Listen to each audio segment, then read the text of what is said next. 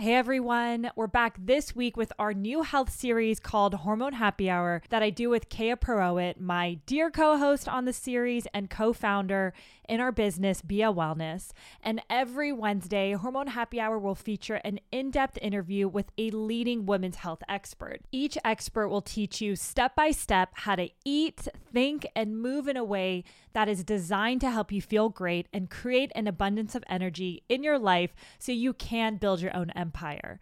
Now, let's jump into this week's episode. I hope you enjoy it. On today's episode, we talked to our really good friend, Dr. Afrouz Demeri, about a topic that's really important to both Yasmin and I, which is the connection between the mind and the body, or more so, how our mind can stop us from healing and how powerful the mind is. And Dr. Afrouz opens up about her own experiences with therapy, with EMDR, which is becoming really popular, and how some of these therapies can become really useful when we are trying to heal. And the other day, Yasmin, I heard this really cool thing on TikTok. This woman was describing a situation in which her therapist told her, was encouraging her to take care of herself. And she said, mm-hmm. Think of someone that you love so much, whether it be your mother, your father, your child, your sibling, your aunt, your uncle, your best friend, whoever it is, or someone you admire. Think of that person and imagine that you swapped bodies with them. So you were inside of their body all of a sudden, like a Freaky Friday moment, she described it as. And she was like, Think about how much you love that person and think about how you would take care of them. What would you do differently than what they do now? So, for example, if it was your mother, how would you prioritize her sleep? How would you prioritize her nutrition? How would you prioritize her exercise? And then that was more so a motivation to say, like, think of that person that you love so much and how much you would take care of them. And that's essentially what we should be doing to ourselves. Like, how would you be taking care of yourself if you were that person that you love the most in the world? And I'm probably not explaining it as well as she did, but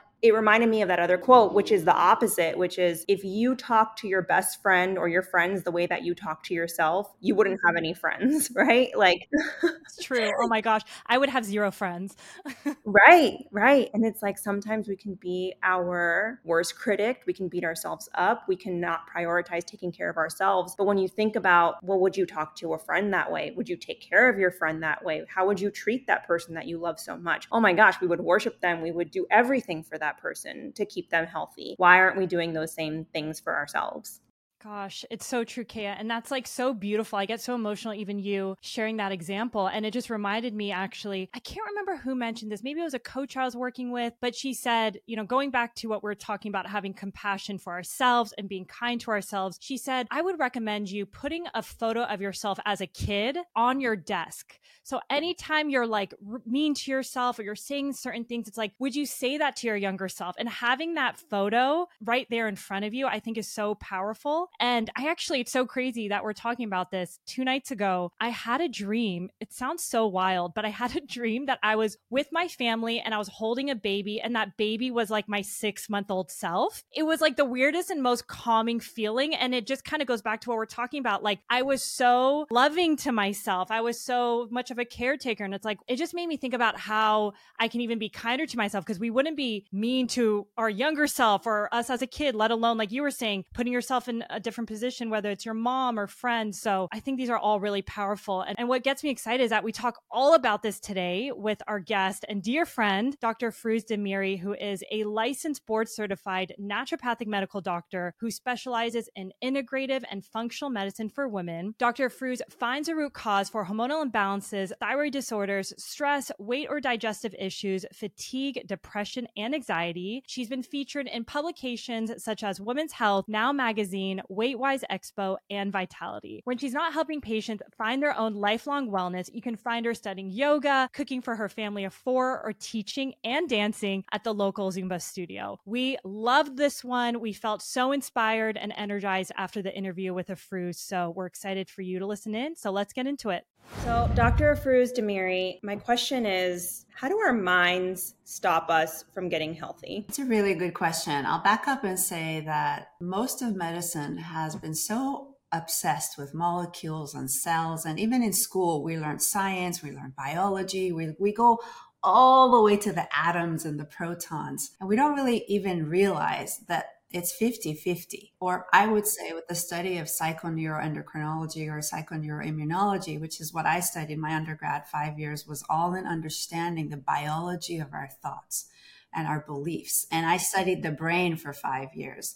So I'm going to use the word mind and brain interchangeably because we don't realize that this is the most powerful organ we have. It starts developing six weeks old in the womb and it's the first organ that develops and it holds on to every single thing that happens to us from the womb all the way to now. So when you ask, how is the mind related to your health? I would say it's even more than 50% of the physiology because our thoughts and our, our mind is what dictates the neurochemicals to be released, the hormones to be released. Those are all just messengers those are all just saying, Hey, we're in a good mood today. You know, let's, let's do this. Or, Oh gosh, we're afraid. Let's make her afraid. Let's make her heart rate go up. Uh, we're tired. Let's make her sleepy. Uh, let's make her feel a bit moody today or sad. So those are all messengers. And we think that's how it starts. But really, it's the other way around. It's a little, we have it backwards in medicine. We're so not still up to date with research because we have been focused on the body too much, in my opinion. And I love that I studied medicine, but because of my background in biopsychology, I, I know the importance of the mind. The mind is everything because the brain holds on to every single emotion we have, positive and negative, but we tend to remember more of the negative ones and they add up, they have a cumulative effect. And then we start to see the symptoms show up and I often say, if you haven't had an accident, if there wasn't trauma, let's say to your neck, or you weren't in a car accident, which caused the back to go off and then the pain started, every single symptom that you have has an emotional component because you're one person and the mind and the body are connected. We know that. When I was in school, there was still some debate of, you know, we, they would teach us back in the days when we also used to think that the earth wasn't round, that the mind was separate from the body, right? And it was this entity outside of you, and that the brain was just physical and the mind was sort of, we didn't know where these thoughts came from. Now we know that they're, they're connected. And I think we need to focus more on our emotions and our our past and what things we are still holding on to that is subconscious. And I just want to remind everyone that your brain on a day to day operates at a 95% subconscious level. It's 5% conscious. So when you get up and you go brush your teeth, you make your coffee, you are not consciously thinking about those things you've programmed things but the scary part is the emotions are also programmed. So whatever has happened and occurred that you haven't healed you're holding on to that and you're operating with that program now today which could have happened when you were 6 when you know your your sibling was born.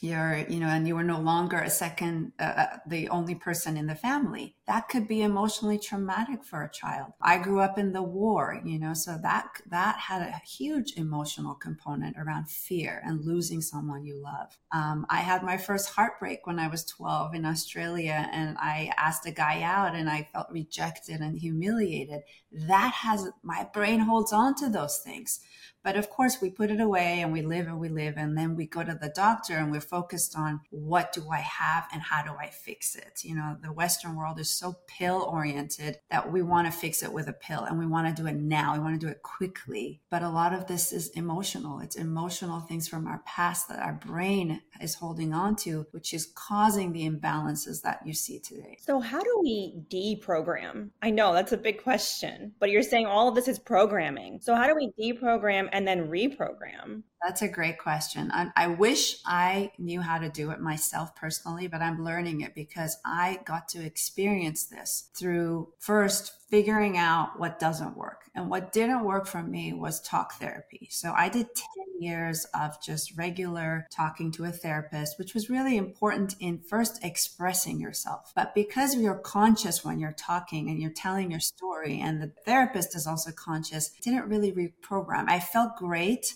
and then I would go back and then something would trigger me and then I'd be like right back into that same pattern, right? And I thought, wait, this doesn't really cure it. It didn't really help solve it. It helped me in the moment express myself and be heard and be seen, which is really important. But then I did cognitive behavioral therapy. I thought, okay, I tried every single style that there was, mainly because I was in this field and I was curious to see, okay, all these things I'm studying, there's good research behind it. What's going to help me? Until I stumbled upon EMDR, eye movement desensitization reprocessing. And I'd never heard of this. And I thought, you know, why haven't I heard of this? I had heard of it only for vets that come back from the war and they have major PTSD and they use this, you know, with them with great success. So I'd seen the research on it, but I didn't know any friend of mine that went to an EMDR therapist to get reprogramming done. And I met this woman called Dr. Sarah. She has a PhD in EMDR therapy and she developed her own technique where she is connecting the left and the right side of the brain, basically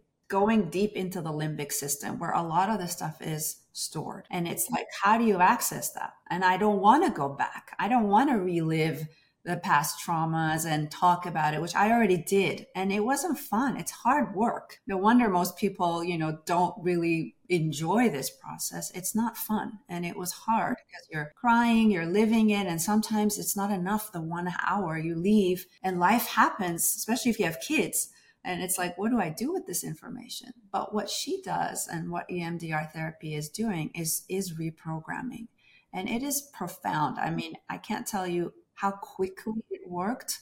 The way it works is you revisit the emotion, you go back to that trauma in a way, but you don't have to relive it. She doesn't care to hear the story. She doesn't need to hear what happened. You feel it in your body. Often she would have me, let's say someone goes in and they have a headache or they have some neck tension, or they have some back pain, or they hold a lot of tension in their jaw, right? They have TMJ, or they feel nervous in their belly. You close your eyes and you just quickly can feel what does it feel like? And you can mm-hmm. see people will say, I feel tightness here. Okay, what does that feel like? Uh, I feel scared. I feel fear. I feel anger. They'll feel an emotion. And then she gets you to go back to the last time you felt that. And you keep going back and back and back. And you'll be amazed when your eyes are closed and you're on the subconscious, which is kind of like what people know as hypnosis, but this is not hypnosis at all. You're listening to certain sounds in your ear and things are vibrating in your hand. And so it's taking you back without you being consciously talking about it. And they just kept coming. I had no idea huh,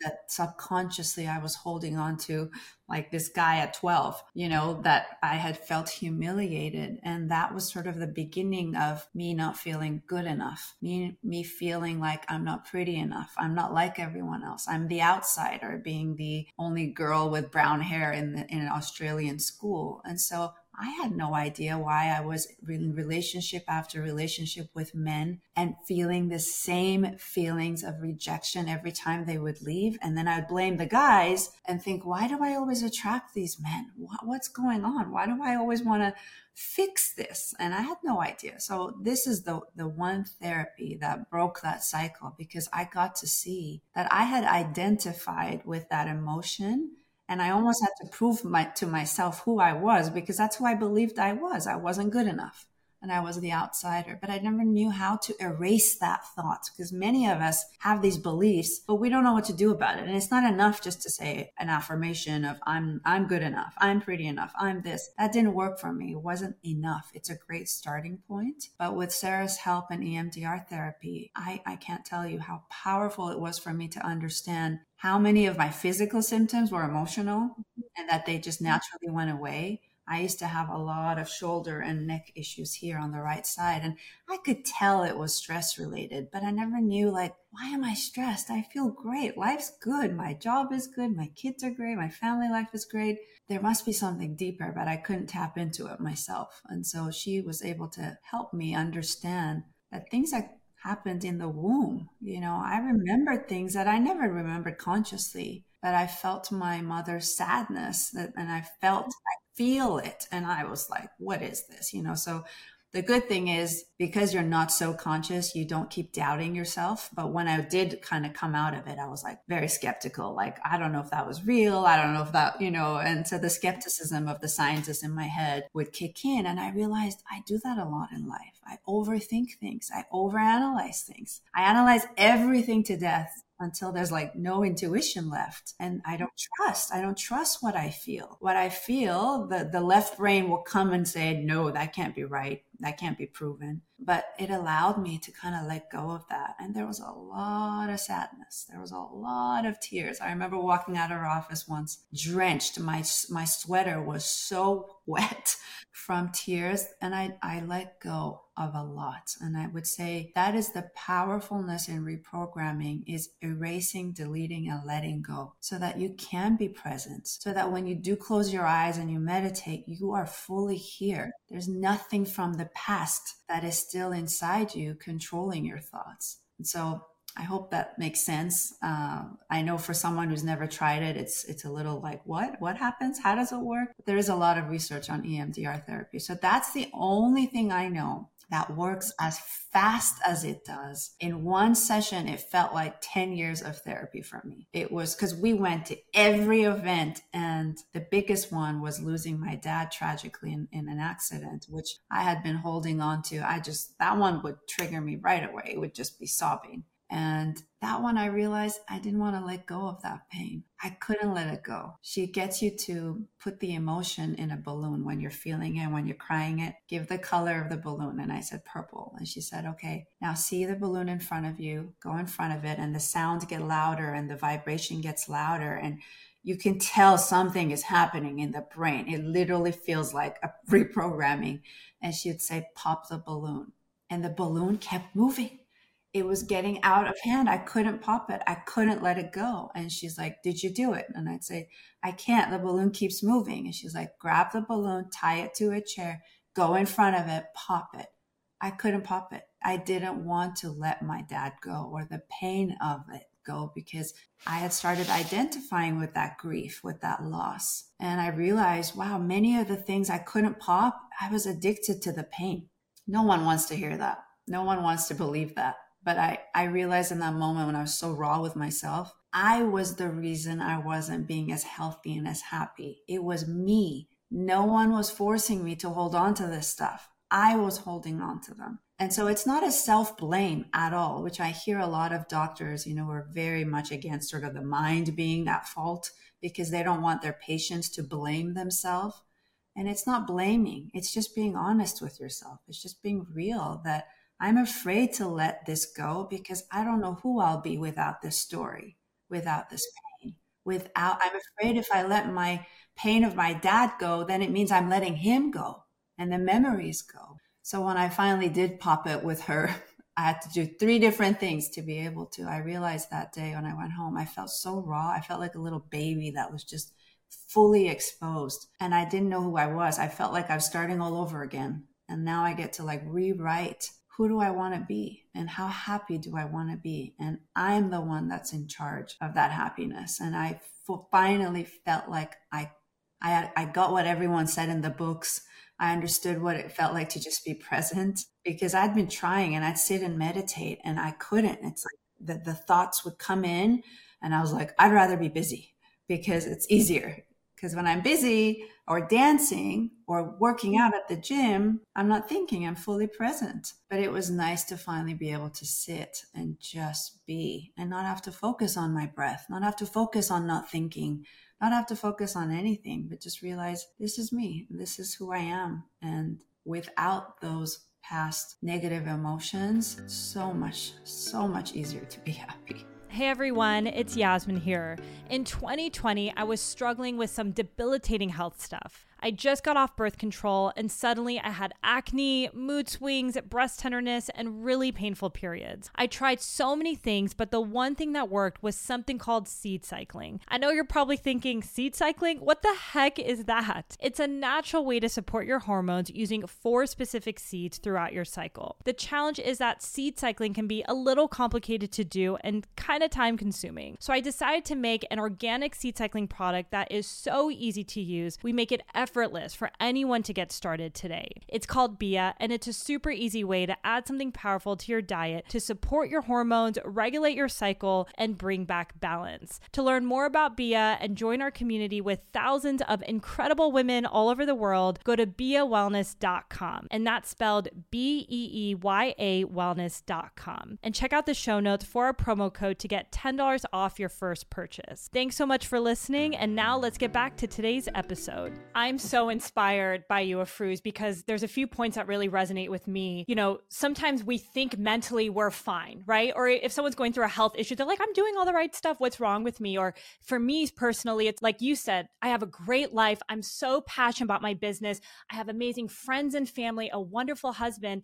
And even like going back to this weekend, I was kind of working a little bit. My mind was clear, but I felt the emotion in my chest. And I was like, where is this coming from? Is why do I have a feeling of like overwhelm, sadness? I haven't done therapy properly, but I've talked to different belief coaches and they've always asked me, what what are you feeling? Or they try to go down to my childhood. And maybe my mind is too logical. I haven't spent enough time there, but I've never been able to get to the root cause of it. So just hearing your experience with EMDR, right? That was the the right word and really channeling into the emotions because sometimes we're not aware. I feel like that's so powerful. So that's that's really amazing. Wow. Yeah, you bring up also a really good point that I often tell my patients, you could have the perfect life in terms of the best children, the best husband, a great successful career, everything, everything outside, right? And you're still allowed to feel sad and you're still allowed to feel tightness in your chest. You have to give yourself permission and allow yourself that grace to feel whatever it is that you feel. But in this society, we don't give people permission. We we ask, "Why are you sad?" You know, like Michael Phelps, like how could he be stressed and how could he be sad and depressed and suicidal like he has it all or you know all these stars like we don't we don't allow them to just be human and being human means you don't have to know and that's the beauty of having kids because it's such a reminder that half the time the kid doesn't know why they're crying they don't they, if you ask them why they're like ah, you know they just feel it and it's so beautiful to just feel and not have to answer a why question. You know, I woke up the other day and I was really happy and it was a Monday and my friend texted me, how's it going? And I was like, I feel amazing. I'm so happy. And she's like, why? What's happened? And I was like, nothing. It's just a Monday morning and I'm just really happy. And it just made me realize like we have to have a reason to feel what we feel and that is sort of what's gotten us into trouble. We don't allow ourselves to just feel, you know, and I mm-hmm. think we don't, we don't, we don't until the body's like, okay, she's not listening to me. Let me put a tumor here, or let me make this muscle really tense and pull on the vertebra and make her have pain. And then she will pay attention because she's forced to, to feel what I feel. And often in those moments when there's severe pain, my patients, I'll ask them, How do you feel? And they're like, I feel angry. I feel so frustrated with this pain. Right. Or I just want to cry is another common one. It just is making me want to cry because they're in a lot of pain. They don't realize that those are emotions that are stored in that body part. And so tightness is often, we, we, we, have a better way of saying it, which is a prettier way, which is anxiety or you know, tightness instead of maybe I just feel a little uneasy. Maybe I feel worried. Maybe I'm, you know, feeling a little scared. But we, my patients are like, no, no, I'm not afraid. I, I don't have any fears, you know, or I don't feel uneasy. I don't feel overwhelmed. No, no, life is good because they, they judge that to be bad, right? But if I say, well, you, you know, according to this, you have an anxiety disorder, they're like, oh, okay, that's, I thought so you know? They're they're almost relieved to get that label because there's pills for it there's ways to fix it. But if you believe you have fear that is overwhelming and it's like you can't go telling people i'm afraid. That's weak you know imagine a man coming and saying they are sad they feel really sad inside we no we tell boys you don't cry you toughen up you push through you suck it up you know, my son fell the other day from the tree and I could tell he wanted to cry, Right? My daughter cries, no problem. We're just like, ah, she's okay, you know? But I know he doesn't watch many men cry. And I know people have told him from their transgenerational, you know, beliefs from their dads and their dads that men don't cry. Come on, get up. You, you're tougher than that. You got this. So we've been taught at a very early age to not feel, and that what we feel, we should have a reason for it. So I also encourage you, good for you for owning that and just being like, I feel this. Good, feel it. Write about it, sit with it, cry it out if it feels like it needs to release. Often it's it's your intelligent body telling you, pay attention to me. That's it. It's for you and yourself. And so it's nice to kind of sometimes go in a bubble and just go in a, a room by yourself and journal or touch it. And often for me, it's amazing how I'll sometimes just start tearing. And I'm like, wow, where's, you know, and then as soon as my mind goes, where's that coming from? I go, shh. Because the why questions are never good questions. Ask, how does it feel? Ask, what does it feel? Don't ask, why is it there? Because your left brain will come up with an amazing story, and we don't want more stories. We've created enough stories that most of them are not true and they're exaggerated. But ask, how does this feel? I asked my daughter when she had issues sleeping, she was around six or seven. We moved schools, we moved her dad and I had gone through a divorce. She was going through a hard time, but I didn't know because she's she's a pleaser and she just goes with the flow and is the first child, which is usually the very responsible child, doesn't want to be a burden to the family. And she wasn't sleeping. And one night she came out of her room and she said, Mommy, I can't I can't fall asleep. I don't feel good. And you know, six and seven year olds don't really know how to describe things, you know. And I said, What does it feel like? I don't know. I don't know. And I said, okay, just put your hand on your chest. What does it feel like inside? Imagine I'm in your body. What would it feel like? And she closed her eyes and she said, it feels like everything is moving really fast inside. I mean, as an adult, we would say that's anxiety, but that's not what it is. It's a sensation that she feels restless inside. She maybe it's from worry, maybe it's from whatever, but those are all assumptions. It's really important to get in so in touch with yourself that you can just feel the sensation of what it feels like and not label yourself with something because labeling leads to identifying. We tell a kid you're so funny. What happens? They start being more carefree. We tell someone oh you're so angry. You're just like your dad. You know you have your dad's temper. What happens? This was me. This is what people would tell me. The few times i would explode oh, you're just like your dad. You have the angry trait. You're angry. And so what would happen? I had a very negative relationship with anger. And I hated when I would get angry instead of learning about my anger and what it was trying to tell me. And same, if you tell someone, oh, you're just sad, you know, depression runs in your family, addiction runs in your family, they start identifying with it just as they do when we tell these to kids. So it's so important to be capable careful with what words you think you have. I always say no one has anything. No one has cancer. No one has anxiety.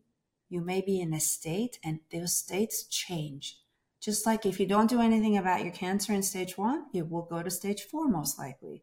So things change. Just like if you feel anxious now or you feel worried, it will, doesn't mean it's permanent for life.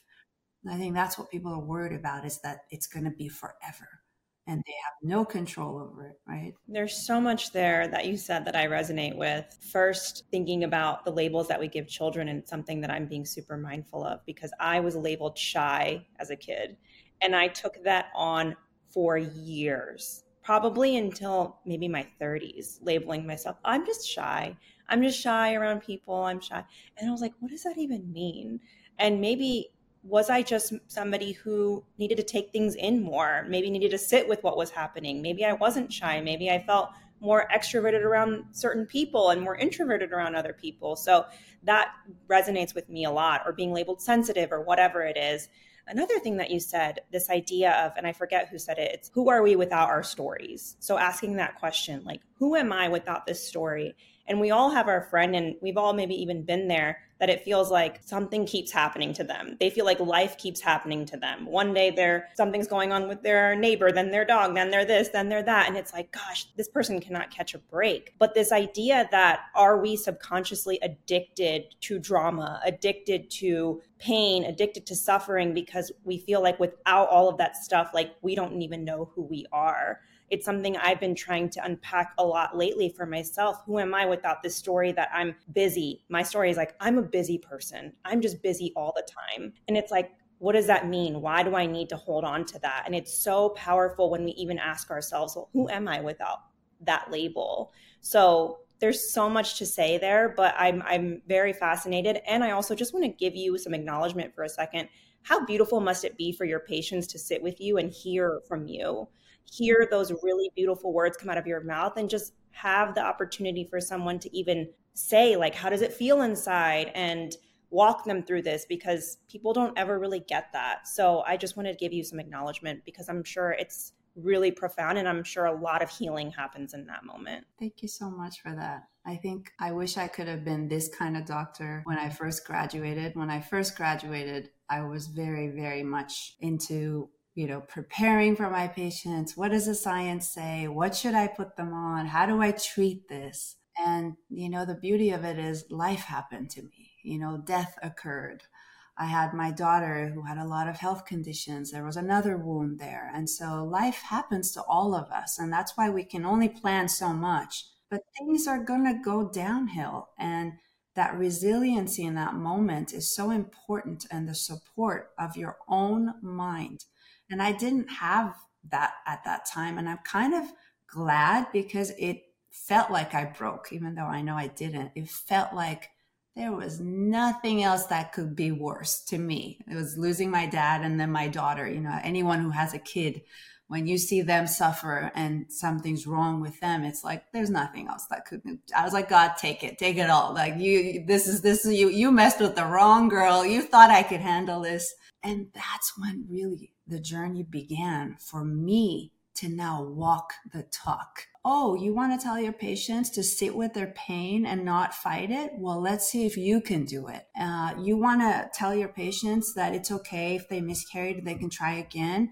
Now let's see how you do with your first miscarriage. And so I think experience and life I thank you for the credit, but really I didn't do anything. It's just I'm older and and things happen to me, just like all of us. And those are moments where you get to wake up and when when you're kind of slapped in the face and you're on the floor and you're just like i can't even get up and i have to surrender because this is too painful those were my biggest lessons and that's where it all came from is really the guy who cheated on me and left me for another woman. It was the the the tragic losses right? Because if it was it wasn't big enough i feel like i wouldn't have changed i was too smart i was too in my head it had to almost crack open my heart for me to like oh, i can't breathe i couldn't breathe because i cried so much when i lost my dad that i appreciated breathing for the first time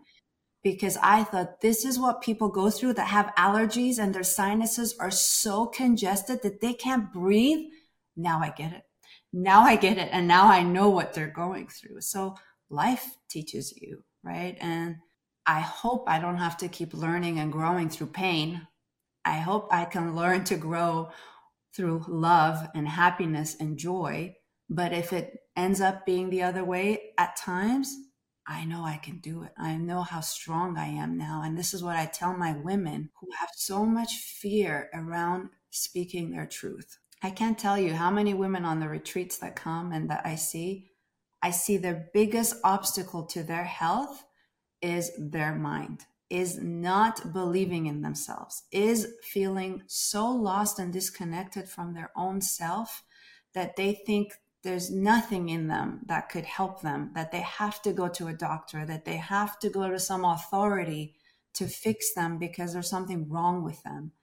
And often there's fear and shame in going back and admitting, you know, like a woman just told me, I'm not in a happy marriage. I've been married for 35 years. It's never been fulfilling, but hey, I'm miserable with him, but I think I'd be more miserable without him. So I'll just suck it up and this is my life, you know, and they will not bring it up. And so there's so much fear because we don't allow women to like, it's okay to break. It's okay. You'll actually be surprised at how strong you are when that day comes. But we, we prefer to be in the familiar because, and that's the addiction to my pain that I had. At least it was familiar at least I knew what it was like to have someone cheat on you and break up. And guess what? The next guy, said same thing again and again. It happened eight times for me to have to say, I am the common denominator in this, not them. Right. And so I don't want people to have to suffer. Suffering will happen, but it doesn't have to happen to the degree and intensity if we do our work. If we let go of our past traumas the next one will be a four out of 10, a five out of 10, maybe a nine out of 10, but it won't last weeks and months and years at the back of our mind. It doesn't get reprogrammed into that subconscious. And that's a great tool I learned from my therapist is if something happens to you that triggers you, ask yourself on a 10 being the worst intensity. One is it's not intense at all. Where is it? And then how long does it last? If it's 30 minutes to an hour and it bothers you, it's on your mind, that's healthy. If it's more than five hours and it's more than a six out of 10, it's not about what just happened. There are other incidents from the past that have piled up in that wound, and this one just opened the scab. And so that has been so important for me because sometimes something will happen and I'm like, okay, oh, I forgot about it the next day. Okay, that bothered me, but I understand that person. I understand why they did what they did. I'm not going to take it personally, right? To each their own. But there are some times where things don't let you sleep you still feel tense and you don't even know like where's this coming from? Why is this bothering me? This shouldn't bother me. That's when you know it hit a wound. It's from the past and things that have happened with a familiar feeling. So ask yourself is this a familiar feeling? Is the resentment i feel towards my husband the only time in my life i have felt res- resentment? Or is this a familiar feeling? For me it was the rejection I was like, this is for sure a familiar feeling. This is not the first time I felt it. I could tell you all the countless times. Well, did I heal those? I hope we learn to heal. And healing is letting go. Healing is so different than just pushing it aside and pushing it back there and trying to go, you know, get instant gratification from getting that promotion or getting that bigger house or a nicer car or that purse and feeling like, yes, this is what I want, right? No, those are instant gratification, externally validating you, and they don't last. Everything catches up with you. It will eventually catch up. An analogy I use with patients is if you're 42 like I am and you're you have 42 levels of a building and you're at the top of that 42nd floor you want to look down and know there are no cracks on any of those levels but if there's a crack that happened at 2 and 4 and 8 and 12. And these don't have to be huge cracks. It doesn't have to be a death in the family. It could be your dog got given away. It could be that there was a breakup, right? It could be simple. It could be the birth of a sibling. Those cracks eventually in that foundation catch up to you. And so do the work because you want to be the happiest you are at the top and know that oh, I have a solid foundation and I'm present and I can't wait to 43, you know? Gosh, I have so many thoughts that are going through my mind about this. Um, what, there's two. One of them is what you said was really powerful about, and I was listening to um, Joe Dispenza and Jay Shetty. They just did a podcast, and I've listened to all of Joe's stuff. And every time I listen, something else hits me. So I highly recommend that for any of our listeners today, but he mentioned something that you said where he was saying, I'm not telling people to not feel those thoughts. You're still going to have that feeling of, you know, whether it's pain or overwhelm or frustration. The thing I like to say is, how long does that feeling last for you? Right. Because I think to your point, and you also mentioned this, for me, I go into why do I feel this way? What do I need to do? Do I need to like have more balance? You know, my mind starts going to solutions mode. But then if I take a step back and just feel in 30, 40 minutes, I feel okay if I don't put that judgment. And I love that you mentioned that because so many people might feel different things, whatever they're going through, and will judge themselves and just overthink it. But it's like, let's just work on feeling it and seeing how long it lasts. Right. And I, I love that. And then the second point that stands out is, you know, I just so appreciate you being so open and vulnerable about your own journey, you know, talking about it's so beautiful to see the type of doctor you were graduating from med school to what you're doing today. And when I was reviewing some of the old podcasts that you've talked about, there were so many life things that kind of positioned you to what you're doing today. And I know you mentioned, you know, your daughter had health issues and you actually were in pediatrics. I didn't know that, but do you mind maybe sharing kind of your evolution from being in pediatrics to kind of what you are more recently kind of focusing on or over the past few years? Yes. First, I love that you mentioned Joe Dispenza because that refractory period is sort of the term we use of how quickly you can get over the emotion and go back to peace. So it's really important. My husband and I always joke about this because we're like, okay, that was good. That was only 20 minutes or that was only three hours. And last time the refractory was like days. So you can, you can bring humor into this and like point each other out like, oh, this refractory period's going to take forever. You know, I do that a lot with him and he just laughs and that helps break it up because laughing and smiling is such a great way to reprogram the brain. And it can be fake. Your brain doesn't know the difference. So we fake laugh all the time. And as soon as I start cracking up, everyone gives me the look. And that's one of the trainings I'm doing is to learn to be silly because I care so much about what people think from my childhood, having to always look good and try to fit in, that I was told you have to practice doing things in the middle of nowhere that actually you know people are going to look at you and judge you because you want this muscle to build just like a bicep muscle right? So your brain needs to keep working at things. It needs to develop and grow. Back to your question about how i got into what i do there was two things i always said i'm never going to do which was cancer and fertility because to me at that time i was like it's too sad. It's too heavy. I just don't want to do that. I want the patient who's constipated I will have solutions for them. Easy, like gut health, you know, hormones. And uh, I loved kids. I always wanted to be a mom. Even I remember being 12 talking about like four kids that I wanted to have or 10 kids. I, I always was in mom mode. I always wanted to be the mom when we played games with all the kids. I was, I would fight over that role. You be the husband, you be the kid, I'm the mom. And so I was basically in what I termed trimester zero from then, knowing that I want to be a mom one day. And I, because I loved kids, I went into pediatrics. I, my specialty was naturopathic pediatrics. So I saw a lot of kids. And then I realized the problems most of the time is not with the kids, it's the parents that I was calling in to come into the visits. And often there was hesitation. The dad wouldn't come, he was working, or the mom would say, like, can you give him something? You know, he's not paying attention in school, or he's very angry, or you know, I had a kid who had a hearing loss that the doctors couldn't figure out why. Everything was normal. And so I, I called in the parents and I did a one and a half hour intake. And I realized this kid, maybe psychologically, emotionally, is turning off his hearing because he doesn't want to hear all the fighting that's going on between the parents. And I thought, gosh, that is so crazy. I had the thought, but there's no way I was going to say that because that wasn't very scientific. I couldn't prove it. I cared so much about what my colleagues thought back then and what, again, same story of having to fit in. Don't be the crazy one that's like woo woo and out there, you know, be a doctor. Like, so I did all the other treatments and we referred him to every uh, ENT doctor there was and he wasn't getting better. And so he went then and saw a homeopath who gave him a remedy, which is kind of mind blowing still that I didn't have the guts to go there. And that's because I hadn't done my work. I didn't believe in myself. I didn't believe in that intuitive voice that told me he doesn't want to hear for a reason. Anyways, his hearing loss completely reversed.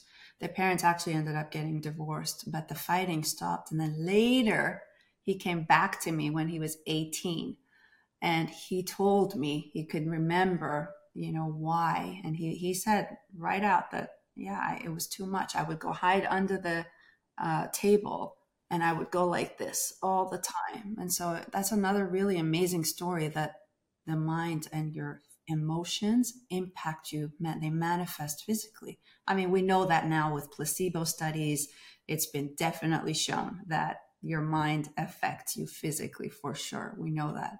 But anyway, so when I had all these pediatric cases, I realized also that there's a lot we could have done during pregnancy So then I went back and said, okay, let me go and treat pregnant moms. And so pregnancy became my new thing. And then I realized, well, the egg and the sperm have already met and all their stuff is already there. It's almost too late because I can't do a lot with a pregnant mom. I can't give her a lot of things. So most things are contraindicated. I also didn't want her to go through therapy and like, you know, they'd be like, we don't want to be crying and going through our stuff now. We want this to be a happy time. And I thought, okay, so I'm still in pregnant mode. Then I get pregnant and I had Naya and I didn't want to do any testing because honestly, I was young. I was 28. I didn't think anything would be wrong, you know, and I said, whatever God wants me to have, I'll have. And when she was born, one of her eyes was sort of completely white. And I had a home birth in water, and it was just this beautiful birth experience. And as soon as I had her, I knew something was wrong. And everyone, again, dismissed me. So I've also learned again and again that what you feel isn't right. The midwife said, no, no, that's just the vernix from, you know, the birth that's in her eye. And I just knew. And this is the beauty of the intuitive mother. It's in all of us.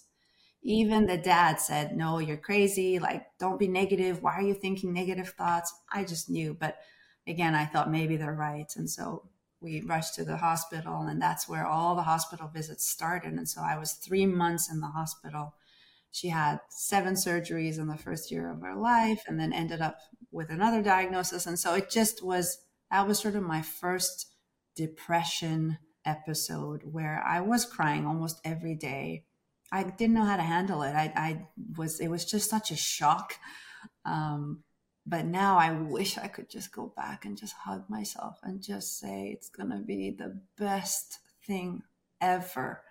But I, I couldn't I couldn't, I didn't even want to believe that then, you know, and I wanted to drag everyone down with me in my pain.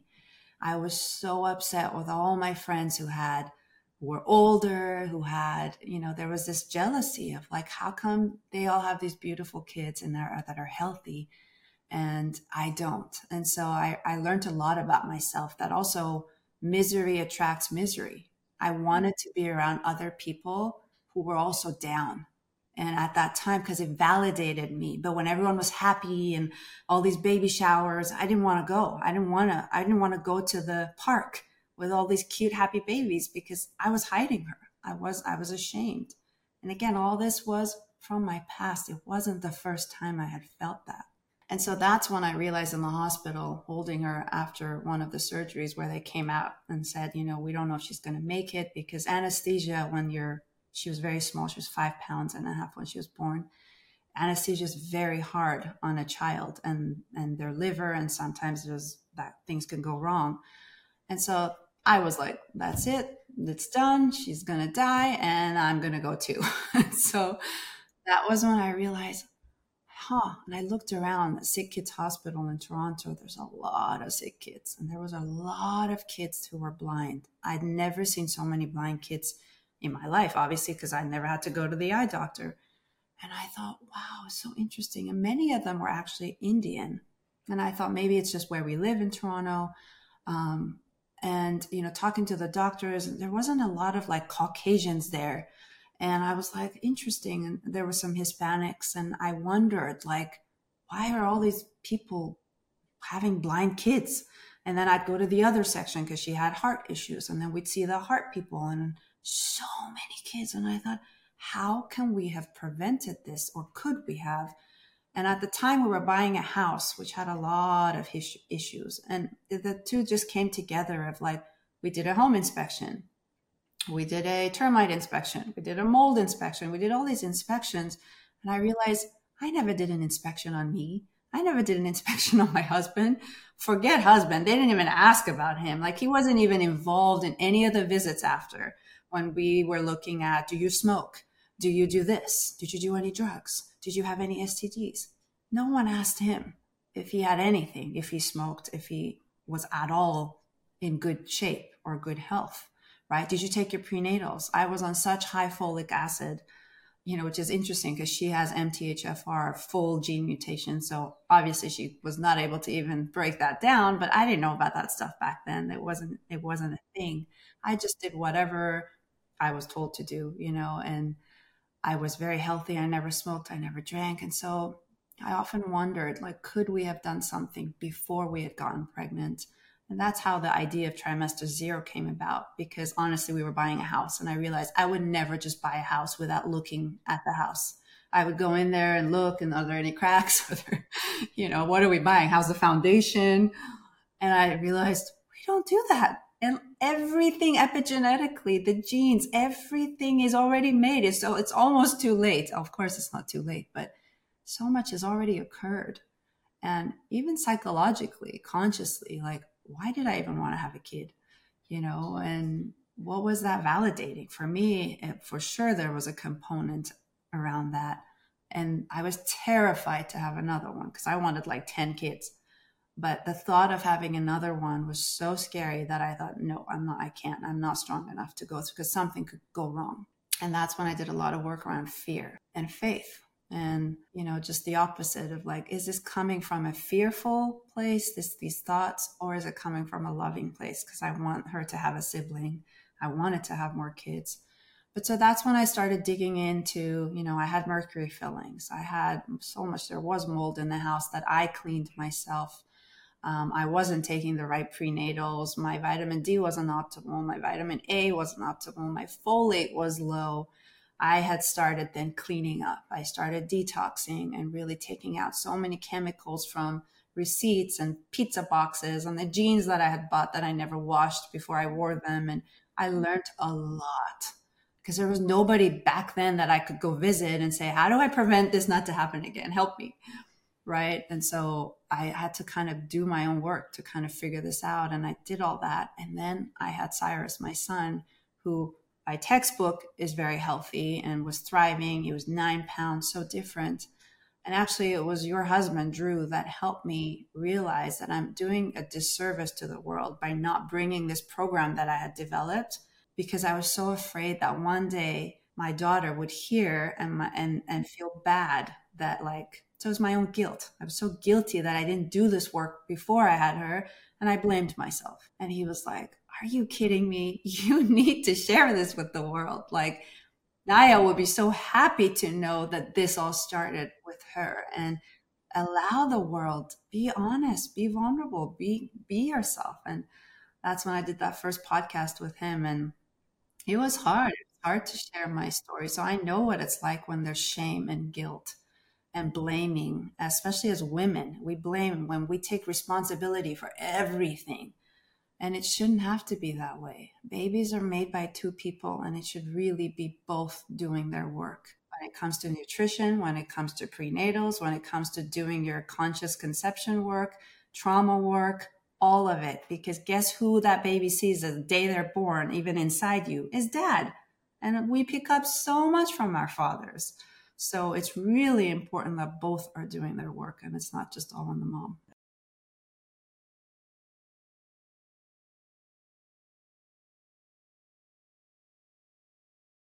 trimester zero is the fa- is my favorite time of life because it's like it's like you're buying a home like you use the home analogy and you're decorating it and you're making it beautiful and you're cleaning it because you're going to live there. And so like when I reframed this idea of like this is my baby's first home. My body is my baby's first home. Like what do I want them to experience? How do I want them to live? What type of nutrients do I want them to have? Like it can feel very really scary going into pregnancy, but it can also be really joyful. And I think those ancient medicines teach us that a baby wants to come into a beautiful thriving joyful environment. And so when we when i when i personally take on that approach of like how can i make my best body and mind ever for this baby to come into?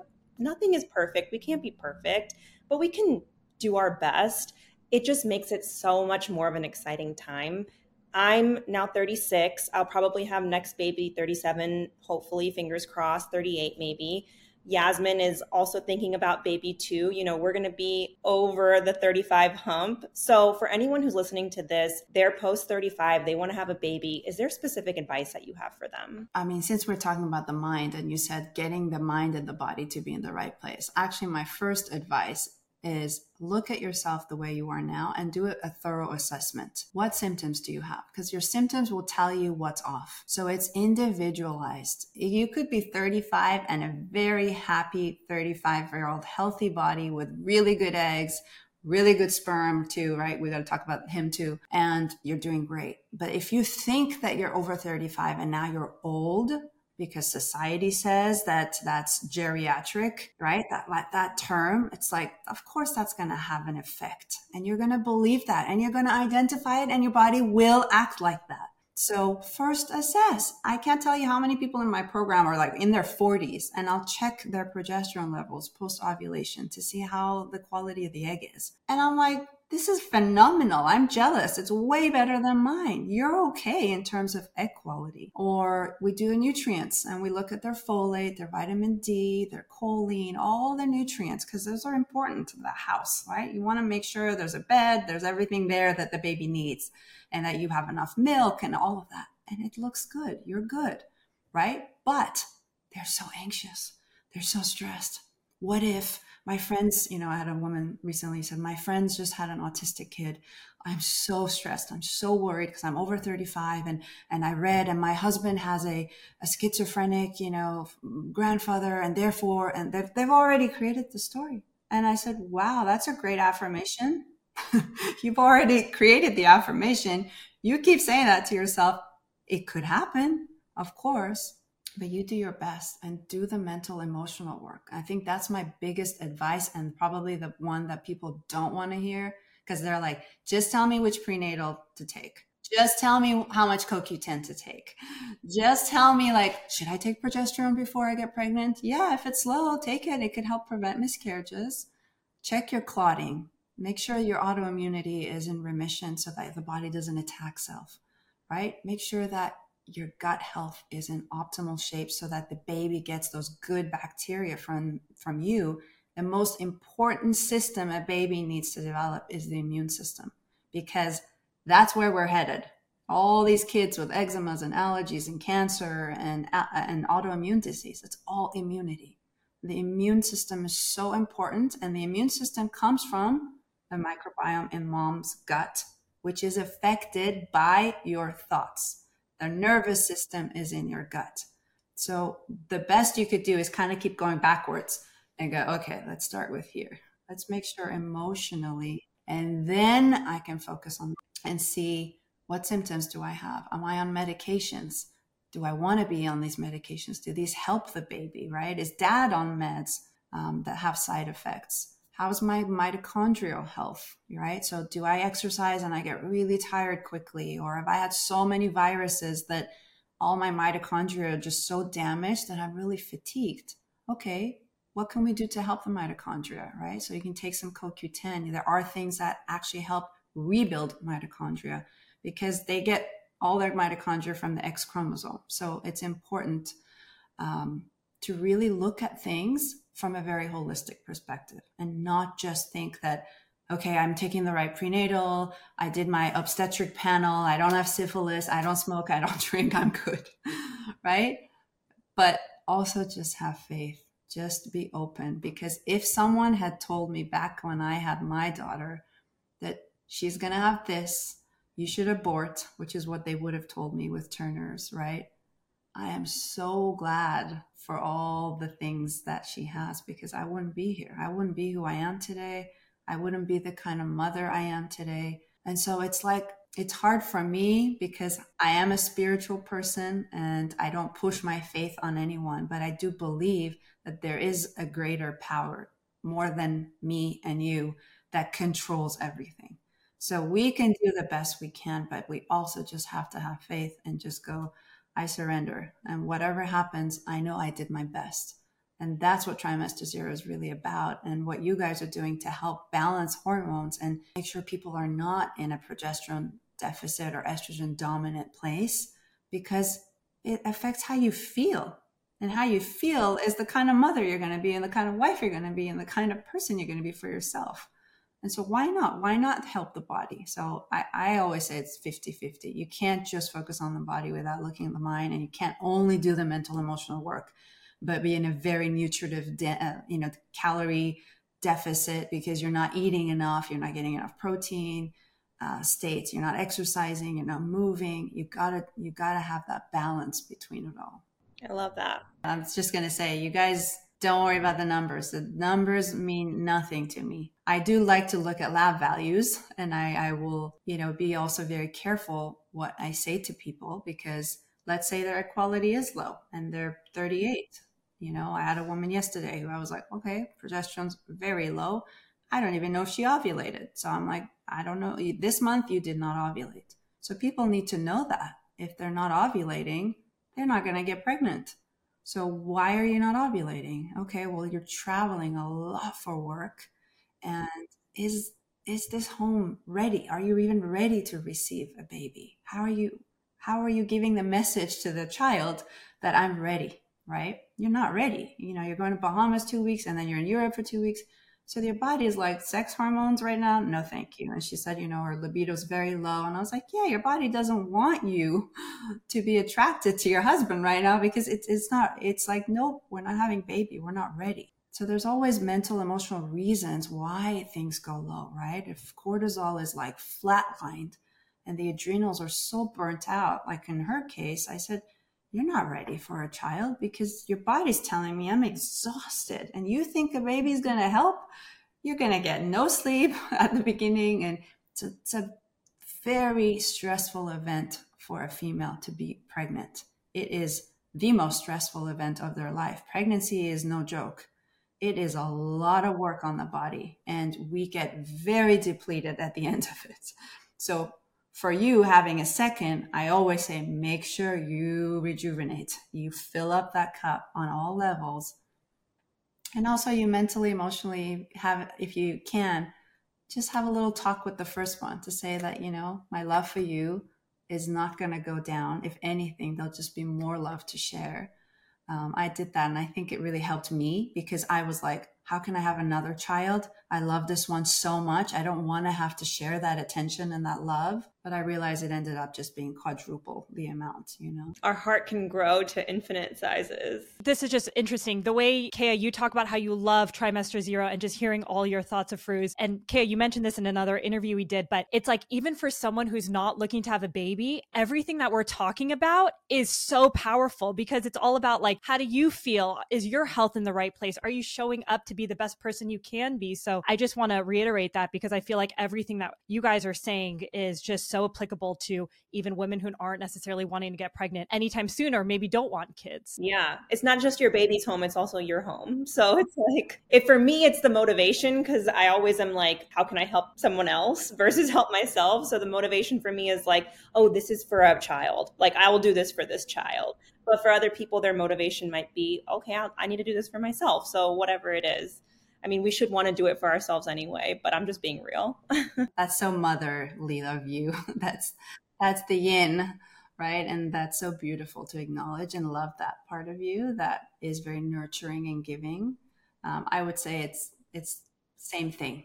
It's the two coins, and you're just looking at that one side. But it's fine to also be the other, as long as it's not over giving and overextending and that's what i see a lot of females do is they overwork they overextend themselves that busyness right their validation is coming so much from wanting to be successful and for fertility it is so important to to balance that yang energy or the summer energy, right? The endless summer, which women love typically. It's like the, you know, longer days and they're outside and they're doing more, they're active more. The winter is so important also. The cold, the, the uncomfortableness, the difficultness of the winter, you know, the, the, the having to make warm soups and those are so important to also nurture in us before pregnancy because we also don't want to teach our kids that the females need to be the way they are nowadays, right?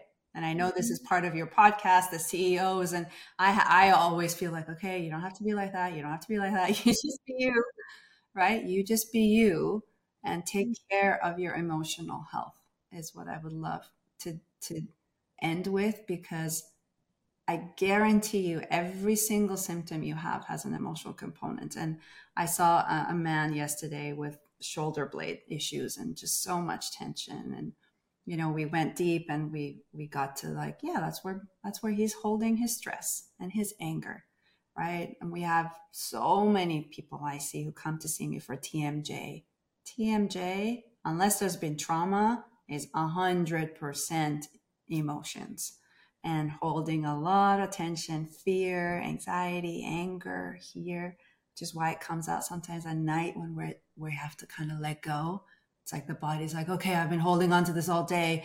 This is when I'm going to let it out. Right. And then it gets very tight and they wake up with that headache and just everything tight. Um, what else? Tightness in the chest. We hold a lot of fear in our bellies, in our stomach. I have women who've been sexually abused. A lot of trauma has occurred in the pelvic region. We see that coming out in weak bladders that they'll have to like urinate every hour when there's not even enough urine. Um, so the body holds so much. What's another one? Restless legs, nervousness in our legs, right? Like we actually know this in medicine. We call it restless leg syndrome. Why are the legs restless? so we have so many terms in medicine that actually tell you the the pathology and where it's coming from and it's here but it's so funny that doctors usually just want to suppress and kind of numb very quickly the the symptom and not realizing and telling the patient that this isn't really getting rid of your high blood pressure, right? The word pressure. Where's the pressure coming from in life? It, did, it didn't get rid of it. We just numbed it. And guess what? If I take you off it, it's going to go back up again. So, did I really get rid of it? Did I really fix it? I didn't fix anything. I just put a big band-aid on and I can't see it right now because it's covered. right? So it's it's important to use medicine. It's important to use medications, I should say. There are the Michael Phelps can swim really well. But if he's in the ocean and it's stormy, he's going to need a life jacket no matter how good of a swimmer you are. And that's when we should use medication is in those moments and it's temporary. But he's not going to need it if he's in the pool, right? And we shouldn't either. So there are moments in life where there's just it's just too much and there's life and death even like there's sepsis use the antibiotics that's okay right and i tell my patients it's okay use the meds but maybe just know that we're testing and seeing does this help? Maybe it's just using it as trial and error to see if this is the cause. And then don't get addicted to it. Don't take it for life. Don't think that that's what you need you know? And if you do it's okay. But it's just that awareness. I'm the kind of doctor that likes to just bring awareness because that's my personality right? But there's different doctors that are not like me. They don't have the same beliefs. They haven't gone through life the way i have. So that's how they practice that's why i don't call myself just a naturopathic doctor because we're all so different depending on what we've been through and what our beliefs are right so i'm just me this is my philosophy and in 20 years I might be way more easygoing, you know, and just telling you to go walk barefoot in the ocean in the grass. I don't know. I might be that hippie doctor one day. I don't know. But all I know is the less I actually do, the better. And the less I try to help patients by giving them things, sometimes I do more harm because I'm enabling them to continue in whatever they believed is wrong and it's not the truth. Half the time i say how many doctors have you seen? And they'll say like you're the 15th one. That's always a sign that i am not going to fix what you think i'm going to fix because what have you been looking for? Why have, hasn't anything worked sometimes i have to have that hard conversation and say i'm not i'm not going to give you anything like we need to do the inner work. We need to go inward. We need to do the harder work because I don't want this to continue. I don't want there to be another doctor, another doctor. You know, no, it's not mold. No, it's not. It's not uh, hypersensitivity to chemicals. There's a reason your immune system is reacting and overreacting to these things. Why? How come someone else will have the same and not overreact? So that's the deeper work and sometimes people don't want that. They say, just give me something to take to, to make it go away. And I understand that. I've done that. And I will, but I usually leave with, just so you know, this isn't really getting to the root of it. And it's so freeing to get to the root and heal and, and completely understand yourself, understand why you are the way you are and where these things came from, and realize half of these things aren't even yours. They were passed on to us. They were from our childhood. They were from society. They were from the wrong messages we got from social media you know which is happening a lot nowadays. Everyone is like oh i saw on instagram berberine is the new ozempic is, is a text message i got this morning from my patients. I was like mary is this true? Can you prescribe me berberine? And i was like no i was like if you want diarrhea tomorrow sure but this this is the world's changing so fast um, and we just have to be really careful in this Western pill, instant gratification, fast, quick. Let me lose weight now. Let me get things now, right? Even fast food is not fast enough. And that's why I love going on retreats and even being here in Ojai and just going away from that world. You know, we were just in Costa Rica for 10 days for a retreat. And I was very depressed when I got home, even though I love my home. But it's just the society is so different here you know everything you sit there and it takes an hour and a half for even the waiter sometimes to come to you you know when i was in portugal i was like gosh where is everyone why is no one taking my order and they're like this is just how it is just calm down relax breathe look at the trees you know it's so so important to just slow down because life goes by too fast and we have to allow ourselves to be the happiest that we want to be it's up to us yes so true. So inspired by you, Afrouz. I feel like we could talk for hours, but we'll put all the information on your retreats, your programming, where they can find you in our show notes. But this was amazing. You are such an inspiration and so appreciate you joining us today. Thank you both. Thank you. Thank you so much for listening to this episode of Behind Her Empire. If you enjoyed this conversation, it would mean the world to me if you would consider leaving a review or even sharing this episode with someone who might be inspired to create their own empire. To stay updated on new episodes or join our private community, visit behindherempire.com to sign up. We send inspiring and short emails every week to your inbox. I'll see you next week, and until then, remember you're always in charge of your own destiny, and it's never too late to start your own empire.